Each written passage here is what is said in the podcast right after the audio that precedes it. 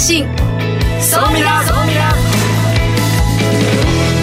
皆さんこんにちは大野康則です。リスナーの皆さんこんにちは榎戸のり子です。この時間は総ミラ相対的未来情報発信番組をお送りしてまいります。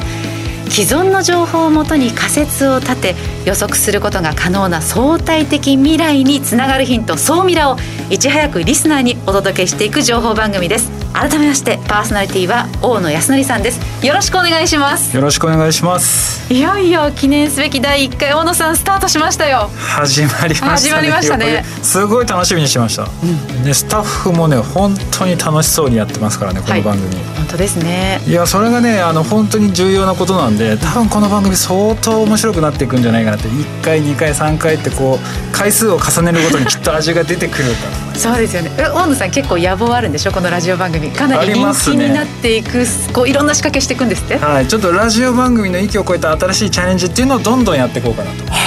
っております。楽しみにしています。さあこの番組の強い味方をご紹介します。日本能率協会総合研究所マーケティングデータバンクエグゼクティブフェロー菊池健二さんです。菊池さんよろしくお願いします。はい、えー、よろしくお願いします菊池さんの情報を楽しみにしていますからね。さあこの番組は YouTube でも配信していきます。YouTube はラジオ日経の番組サイトからご覧いただけます。また番組制作にかける私たちの思いはポッドキャストにバージョンゼロがアップされています。ぜひこちらもお聞きください。それでは番組始めてまいりましょう。この番組は日本能率協会総合研究所 JMA システムズ日本マイクロソフトの提供でお送りいたします。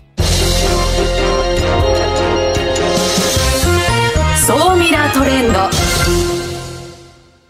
総ミラートレンド。このコーナーはビジネス最新ニュースを大野さんから解説していただきます。よろしくお願いします。よろしくお願いします。大野さん今週の総ミラートレンドテーマは一体何でしょうか？はい今週はですねイーロン・マスクです。イーロン・マスクですかイーロン・マスクってどどういうイメージあります？えー、テスラでしょ？スペース X の創業者でしょ、はい、ああの私この間テスラ社乗ってきました。おどうでした？あのすごく良かったです。なんか静かですーっと行って100キロ加速のところまで23秒でした。そうなんですよね。あれあの踏んだ時のアクセル結構すごくて力強いですよね。時もなんか電気自動車と思えないぐらい。いや本当にあこれが未来の車なんだななんてちょっと思いながら乗ってきたところですそう。でテスラって、はい、今実は言うとまあ最近発表されたのでいくとエネルギー事業にこれから本格的に日本でも参入するっていうのが発表されてる電池のニュースとか、はい、はい、まさにそういうのとかです。でスペース X 今もちょっと出てましたけども、今日はですねそのスペース X をさらにちょっと深掘りしていきたいなというふうに思ってます。深掘りですか？はい、スペース X って何やってる会社って？えロケット打ち上げてますよね。で、ね、失敗もしてますよね、はい、成功もしてますけれども。そうまさにねそのイメージが結構皆さん強くて、うん、実は言うとそれ以外の事業っていうのは結構やってるんですよ。えロケット以外に？そうなんです。まずあの大型の宇宙船ねねあの ZOZO の前前澤さんがあの、はいあの宇宙に行くとかっていうのもやってると思うんですけどああいう大型の宇宙船をやったりだとか、うん、えー、宇宙あの宇宙船で有人宇宙船ですね、はい、そういうものをま打ち上げるとかっていうのもやってたりするんですけど、うんうん、それ以外にもですねロケットのシェアリングサービスだとか、はい、衛星通信事業みたいなのもやってるんですよ。知って知ってました？え知らなかったこれね意外にですね知らない人が結構多いんですよね。でこの私がすごくこの注目しているのがこの衛星通信事業でこのスターリンクっていうまあ、はい、サービスなんですけど、ええ、驚異的なのがですねわずか2か月で530機も衛星打ち上げてるんですよ。え何のために？すごくないですか？すごい。これを打ち上げて今彼らが今やろうとしてるのは全世界中の人がですねインターネットにアクセスできるとどこでも。で 今1万機ぐらいですね1万何千機かちょっと忘れちゃいましたけど1万機以上のですね衛星っていうのを将来的に打ち上げようっていう今計画で、はい、わずか2か月でもう530機打ち上げてるんですよ。ちょっと待ってください。ってことはえ通信会社になろうとしてるんですか？そうなんです。ええー だか。ら今までは例えば、えー、海外に行く時とか SIM 取り替えたりしてませんでした？そうですね。ねなんかい。ろいろ現地行って契約してとか、もうそれ必要なくなるんですよね。キャリアが関係ない。関係ない国も関係ない。関係ないです。なんだそれ。だからもうど日本中とか世界中どこでもインターネットだし電話も使えるようになるっていうそのための衛星っていうのを気づかない間にバンバン打ち上げてるんですよね。えちょっと待ってください今ってだから日本にある通信会社もまあもちろんアメリカにある通信会社もあるじゃないですか。はいえじゃあテスラって結構脅威ですね。かなり脅威だと思いますね。で今まで通信業界って、まあ、ある意味守られてきたというか、はい権利を持ってる人たちだけがビジネスできてたところに彼らみたいな要は新しい事業を持った人たちがパッと入ってきてはい。そこを恐るべきスピードで一気に今業界を席巻していると。ですごい早いのがはい。これ、驚異的なんですけど2021年末までに一応今ほぼ全世界でサービスを開始するというふうに発表してるんです、ね、今年じゃないですか？今年です。え？今年です。もう今6月あと12月まで6ヶ月。え？このだから6ヶ月の間に私たちはテスラのサービスを個人として使えるかもしれないと。そうですかでこれがまたすごいのがあの光の回線に匹敵するほどのまあスピードが出るというふうに言われていて、まあ、1万円ぐらいで150メガのものすごい速いスピードでインターネットにアクセスできるのでもう工事とかもう全く必要ないんですよね。で世界中本当にアクセスできるってそんなサービスを実は裏側でしれっと立ち上げてたりだとかあと前半ちょっとちらっとはねあの言いましたけどライドシェアですね。だから今まで衛星って数百億かけて打ち上げてたんですよ。それが彼ら打ち上げる衛星の中に相乗りしてはい。1億円ぐらいから衛星が打ち上げられるみたいなそんなサービスっていうのも実は今準備していて。そうか数百億から1億円ってだから何百分の1にコストがなってきたと。なので誰でも簡単に打ち上げられるし例えば自分の県だけを専門的に監視する衛星だとか自分がやって例えば特定の農業とか農家さんだけをこう監視するための衛星とかそういうものも打ち上げられるようになってくるいやーすごいですね。だからそれをやるとビジネスとか例えば農業のあり方もそうだし自分たちのビジネスっていうものも大きく変わる可能性があるというので最近まあいろんな宇宙のあのニュースがあるんですけど特にあの注目してピックアップしたのはこのニュースになる。いややっぱり第1回に持ってきたテスライーロン・マスクというのは大野さんにとっても今一番注目の人物なんですね。注目ですねというかスピード力が尋常ではないですね。2ヶ月で530機の衛星ってすごくないですか？そうですよね。そんなニュースで見たことないんですよねだってえ60日だとしても、まあ、例えばだから1日に100機ぐらい打ち上げてるってことでしょ？すごい。でやっぱりサービスもやっぱり人気で事前予約で50万もうすでに会員を獲得しているっていうような。これがどんどんどんどんおそらく増えていくんだろうなと。で全世界規模でやってるので、はい。おそらく会員も1億とか多分2億とかそういう数時間になってくると思うんですよね。だから本当にいやテスラって自動車業界の黒船なんて言われてましたけれどももうエネルギー業界もそして通信業界の黒船でもあるわけですね。そうなんですでこれを手にするとすごく大きいのは安定的にキャッシュが毎月落ちてくるので、はい。そうするとまた次に投資ができるっていうさらに強くなっていくっていう。すごい。まだまだ聞きたいところですけれども以上総ミラトレンドでした。ここで一旦 CM です。経済価値観テクノロジー。激変する世界に生きる全ての人々がより良い未来をつかみ取るためにマイクロソフト Azure はビジネスにご活用いただけるクラウドサービスです。既存システムから乗り換えたいスタートアップでコストを抑えたい方プログラミングフリーで今すぐ使える AI から RPA まで12ヶ月間無料でお試しも可能。まずは「総ミラ」ウェブサイトバナーをクリック。総ミラー総研教えて菊池所長。最新データから未来がわかる総ミラ総研教えて菊池所長のコーナーです。菊池さんよろしくお願いいたします、はい、えーよろしくお願いします。番組の総合研究所、総ミラ総研の所長を務める菊池です。どうぞよろしくお願いいたします。お願いします。菊池さんからはですねその菊池シャワーとお。名付けられるほどのですね 圧倒的にやっぱり分析された情報とかも知識をですね遺憾なく発揮していただこうかなと思っております。リスナーの皆さんにもねこの時間はねこう熱いシャワー？それは冷たいシャワーどんなシャワーなんでしょいやー、いろんなのを用意してますよ。はい、うじゃあ今日のシャワーお願いいたしまあすはい、わかりました。えーではですね、記念すべき第1回、ビジネスで勝つには、国策を理解する。ほこれはグローバルでビジネスを見る上でも日本あるいは日本の地域で見る上でもこの鉄則は変わりません。はい。ということで第1回ご紹介するのは今菅政権が日本で議論をしている内閣官房成長戦略会議。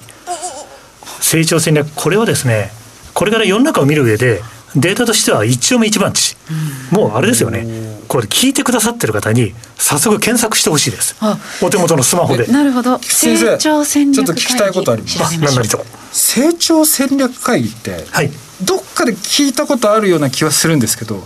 私あの実はあのし調べたことなくてこれどういうものなんですか？あこれはそうですね。あのまあ歴代の総理大臣皆さんそうなんですけどもこれから日本の産業をこうしていくんだこの分野を成長させていくんだという強い志のもとにですね作る会議体で、まあ、菅さんの場合は成長戦略会議という名前で作られている、ちなみにあの前の安倍さんの場合は未来投資会議。あはい、そうですね。まああのいずれも夢のある、まあ夢のあると言いますか、これからのこの国の方向性を決めていく会議体であることは、まあコロナ禍で大変なんですけども、まあ月に1回ぐらいのペースでいろんな論客を集めて議論している。この内容がなかなか面白いんだと思います。あ、えーここにだからビジネスチャンスがあるってことなんですか？あそうですね。であの私の会社に来るいろんな調査のトレンドを見ていても、はい成長戦略会議をしっかり見てる人っていうのは、ええこのビジネスに狙い目がありそうだから、うんこれについて徹底的に調べたいと。はいやっぱり調査の仕方そのものも変わってくるんですよね。ちなみにこの14のなんかビジネスっていうのはこれはもうあの毎回政権ごとによって数字も変わってくるんですよね。あ素晴らしい大野さん。そうなんです。あの政権によって変わってくると毎回このコーナーでは、キーキーとなる数字ですね、はい。をお伝えしようと思ってますけど今日のキーフレーズは14です。14まさに今大野さんがおっしゃってくださった、えーこの成長戦略会議の中で14の成長ビジネス。はいですね。これはあのグリーンイノベーション戦略会議というのがあるんですが、そこの中で14のビジネスに対して非常に力を入れて育てていこうというこの国家の思いがあって、はい。まさにエネルギーもあればええ。製造業とか輸送分野もあればはい。もう少し生活に近い分野もあればということで14の産業いや全部ご紹介したいんですけどね。えーでも時間がねの菊池さんからすると、はい。この14の中で注目する、まあ、ビジネス産業ってどのあたりになるんですか？あはい、えー聞いてくださってる方、まあ、おそらく検索をしてくださってると思うんですが私が今申し上げてる14の数字というのは14のデータというのはこれは昨年の12月の終わりに、えー第6回ですかね。そうですね。第6回の成長戦略会議の中で取り上げられているその14ということになります。でその中でまあ全部と言いたいところなんですがプロですから。私がち一番注目しているのはこの中の8番物流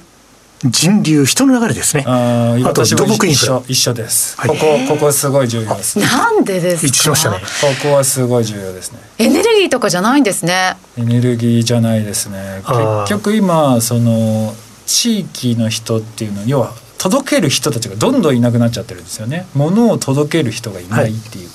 我々ね都会に暮らしてるので、ええ。なんかあんまりそういうの感じないんですけど実はあの地域でこのすごいものすごいここ課題になってるんですよね。でここはやっぱテクノロジーでどんどん変わっていくかなと思うので逆に言うとこの菊池さんここがどんな風にここに2030年、はい。えーそして2050年に変わっていくと予想されます？そうですね。やっぱりドローンの登場は一つ大きくて、まあ、日本は少し遅れてるところはありますけど例えばマンションのベランダには必ずドローンポートができるとかそれがあの義務付けられるみたいな展開になってきますよね。うん産業を普及させるにはやっぱりそういうことをしてしまうというのが手なのでもうあの運ぶ手段みたいなものをそもそも変えていくはいというのが一つ代表的なトピックとしてはあるかなという感じがします。あとあの交通網も変わります。あと当然のことながら自動化とか ICT 化とかええ。まあいろいろテクノロジーの力でそうですね。人が足りない分をテクノロジーでカバーしようということで一気に進展をしていく。あと私が2030年50年に向けて一番注目しているキーワードはそうですね。届けられないんであれば場所そのものが動く、はい、場所が動くっていうのが多分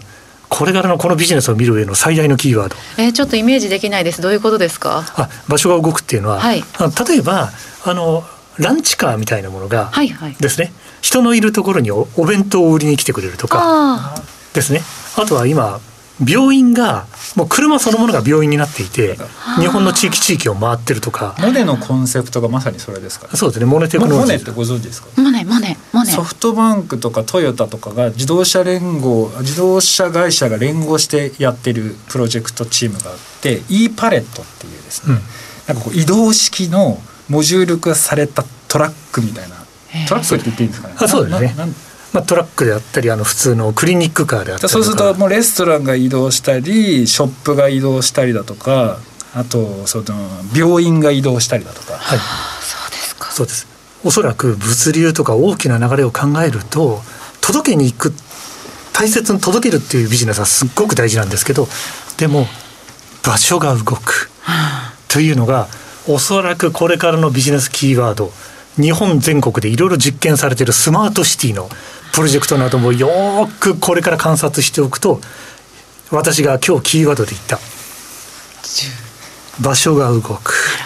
これが大キーワードになる可能性があると思います。いやまだいっぱいお話したいことあるんですけどねお聞きしているとやっぱりそうしてビジネスが動くプロジェクトが動くときにはそのこれまでなかったものを作る規制緩和って本当に大事じゃないですか、はい、だからこそこの国策国がどう考えているのか一丁目一番地を知るっていうことは今後の規制緩和の方向性を探るかなり大きなポイントになりそうですね。すね。対局をつかむ大きな流れをつかんで、はいうん、そしてあの大野さん言われたような例えばですね、うん、イーロン・マスクの動きとか、はい、世界の投資家とか、うん、日本の面白いスタートアップの動きなんかを見てるとその流れっていうのがだんだんだんだんつながるようになっていく、データを見て判断するっていうのはそういうことなんだと思いますのでこういうトピックをこれからもどんどんお届けしていきたいなと思ってます。はいわかりました、えー、ここまでは総ミラ総研教えて菊池所長でした。経済価値観テクノロジー激変する世界に生きる全ての人々がより良い未来をつかみ取るためにマイクロソフト Azure はビジネスにご活用いただけるクラウドサービスです。既存システムから乗り換えたいスタートアップでコストを抑えたい方プログラミングフリーで今すぐ使える AI から RPA まで。12ヶ月間無料でお試しも可能。まずは「総ミラ」ウェブサイトバナーをクリック。未来コンパス大野津愛。未来コンパス大野在のコーナーでは未来へのコンパスを手にすべく大野さんのトークをたっぷりお届けしさらには魅力あるゲストもお招きしていくトークコーナーとなっています。はい今日はですね本来だったらいろんなゲストを、まあ、お呼びしていろんなお話をお聞きするんですけれども今日はですね第1回目ということで大野在をお届けしたいなと思います、はいうん、今日はですねテーマ隠れた真実と、えー？興味深いキーワード何ですか、はい、隠れた真実、まあ、先ほどのねイーロン・マスクの話もしましたけど、やっぱり我々が知ってるイーロン・マスクとその実は言うと裏側にですねいろんなビジネスとかいろんな戦略を実はまあ考えているという話をしたと思うんですけれども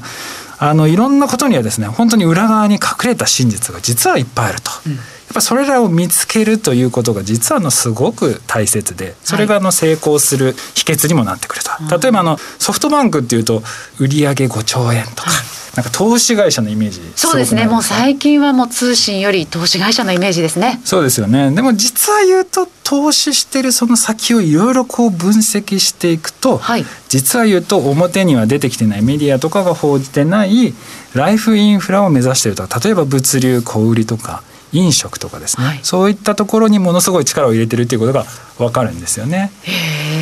ちなみに今の人材もすごい募集してまして、はい、この小売関係とか食関係の人をですね、はい、年収1300万円ぐらいで募集してるんですよ。すごくないですか？すごいですね。食関係とか小売関係をやる人で。食小売か。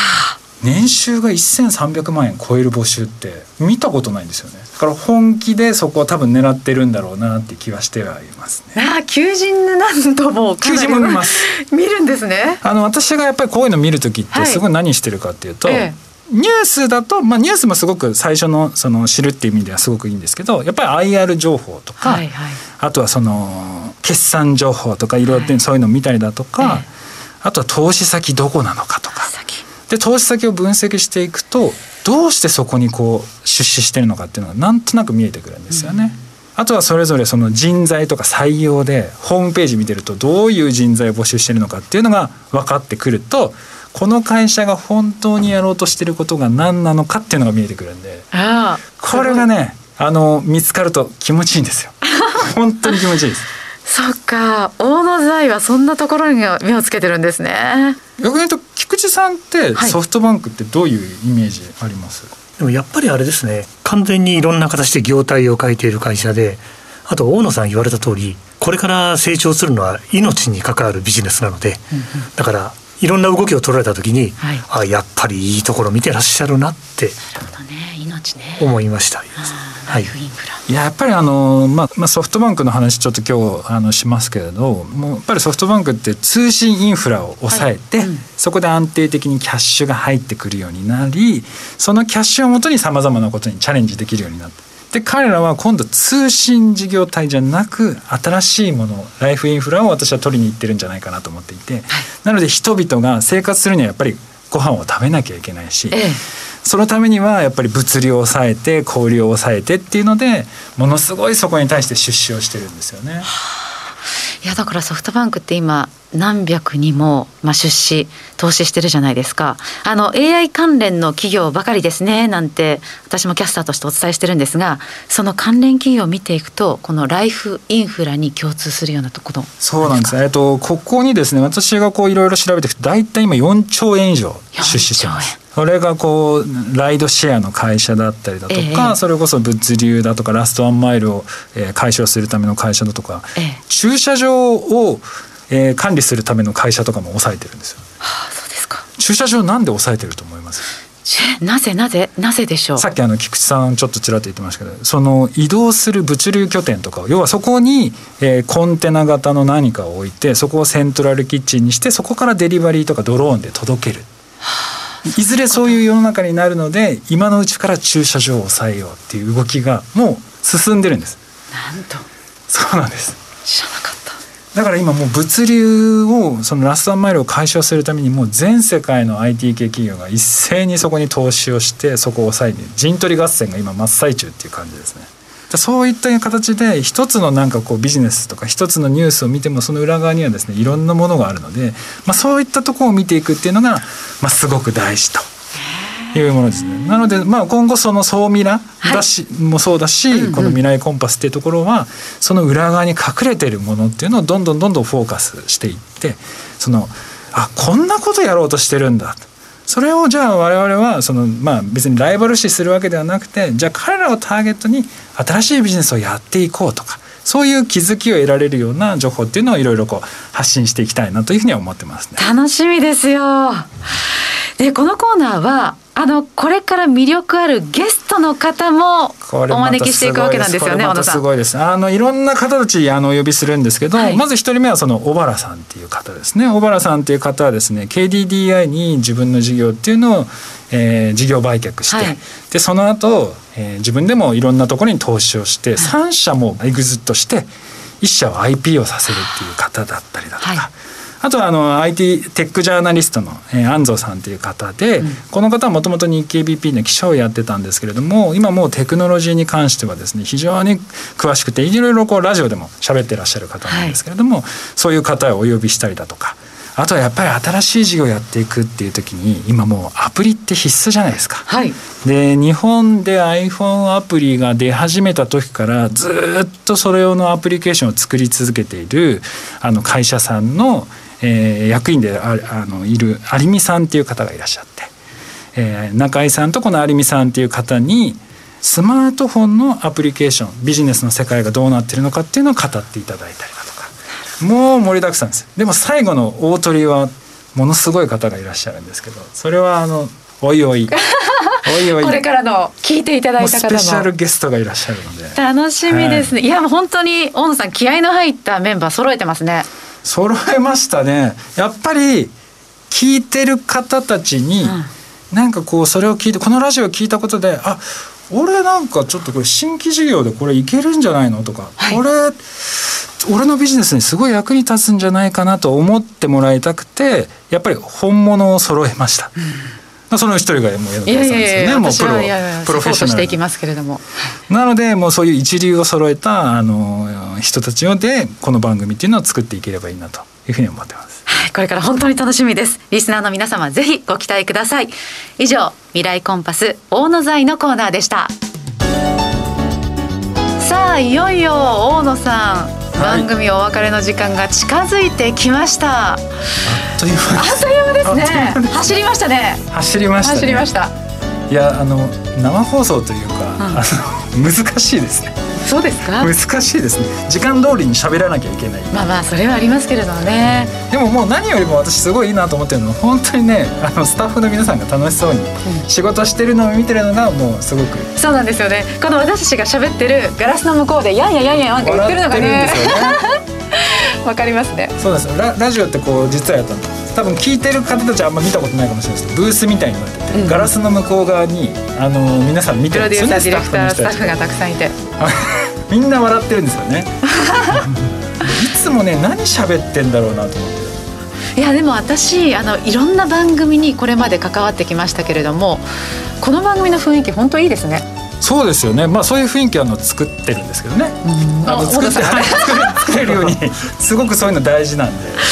でもこれってあの実は言うとそのコンテンツ作りももちろんそうだし、はい、ビジネスにおいてもやっぱりやってるメンバーが楽しくないと。あそうですね。なんかねそれってうまくいかない確率の方が高いって気がしてて、うん、あこれまでのいろんなプロジェクトもそうですか？そうなんです。あのやっぱり私の仕事もやっぱりその失敗したものも成功したものもいろいろ見てきたんですけどやっぱりみんな楽しくやってるプロジェクトってうまくいくんですよね。菊池さんはいかがですか？なんかそうしたこう雰囲気でビジネスが動くっていうのはやっぱりあるんですか？そんな現場見てあると思います、うん、えあの雰囲気が感じさせてくれる予兆ですよね、うん、そういうものってのはやっぱりすごく感じながら30年ぐらいやってきましたんで。す。はい、ところで菊池さんは一日一冊は本読むって聞いてるんですけれど。もあありがとうございます。そうですね。修行と呼んでますけど。一日二三冊ですね。あのあれですね。それで大野さんのお話を聞いて思い出したんですけど、えーあの中国の SF 小説で世界で3,000万部くらい売れてる「3体」っていうこの間最新が出ましたけども日本でも5月の終わりですかね、えー、最新版が出ましたけど3体3っていうのが出ましたけど、はい、あの3,000万部のベストセラーを書いてる中国の SF 作家の劉さんは実は未来を考える時に何やってるかっていうと朝起きたらすぐにスペース X と検索をすると。そうなんですか？そうです。毎日毎日スペース X と検索をしてるとそのエピソードを聞いた時にえそれ本当ですか？本当ですよ。本当ですあるイベントではい聞きました。すごい、はい、いやいやまだまだお聞きしたいところなんですけれどもあっという間にお別れの時間が近づいてまいりました。この番組はラジコのタイムフリーポッドキャスト YouTube で放送後も聴取視聴ができます。ぜひいいね登録してください。番組のホームページよりご質問ご感想も受け付けています。大野さん菊池さん今週もありがとうございました。ありがとうございました。ありがとうございましたこの番組は日本能力協会総合研究所 JMA システムズ日本マイクロソフトの提供でお送りしました。